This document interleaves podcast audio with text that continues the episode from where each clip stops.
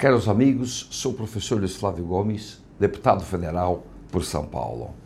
Estamos exercendo nosso papel de deputado vigilante.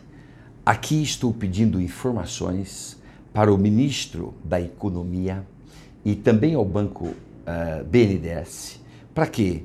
Que nos informe todos os empréstimos que foram feitos para obras no exterior de qualquer governo, desde o governo Lula, Dilma, eventualmente do Temer e até, se o caso, do atual governo. Nós queremos saber todas as informações. Nós temos que saber, o povo tem que ter o direito de saber para onde foi o dinheiro, quem pagou, quanto pagou, qual é o débito e assim por diante.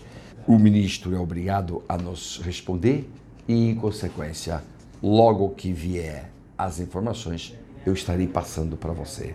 Sucesso, avante, até mais.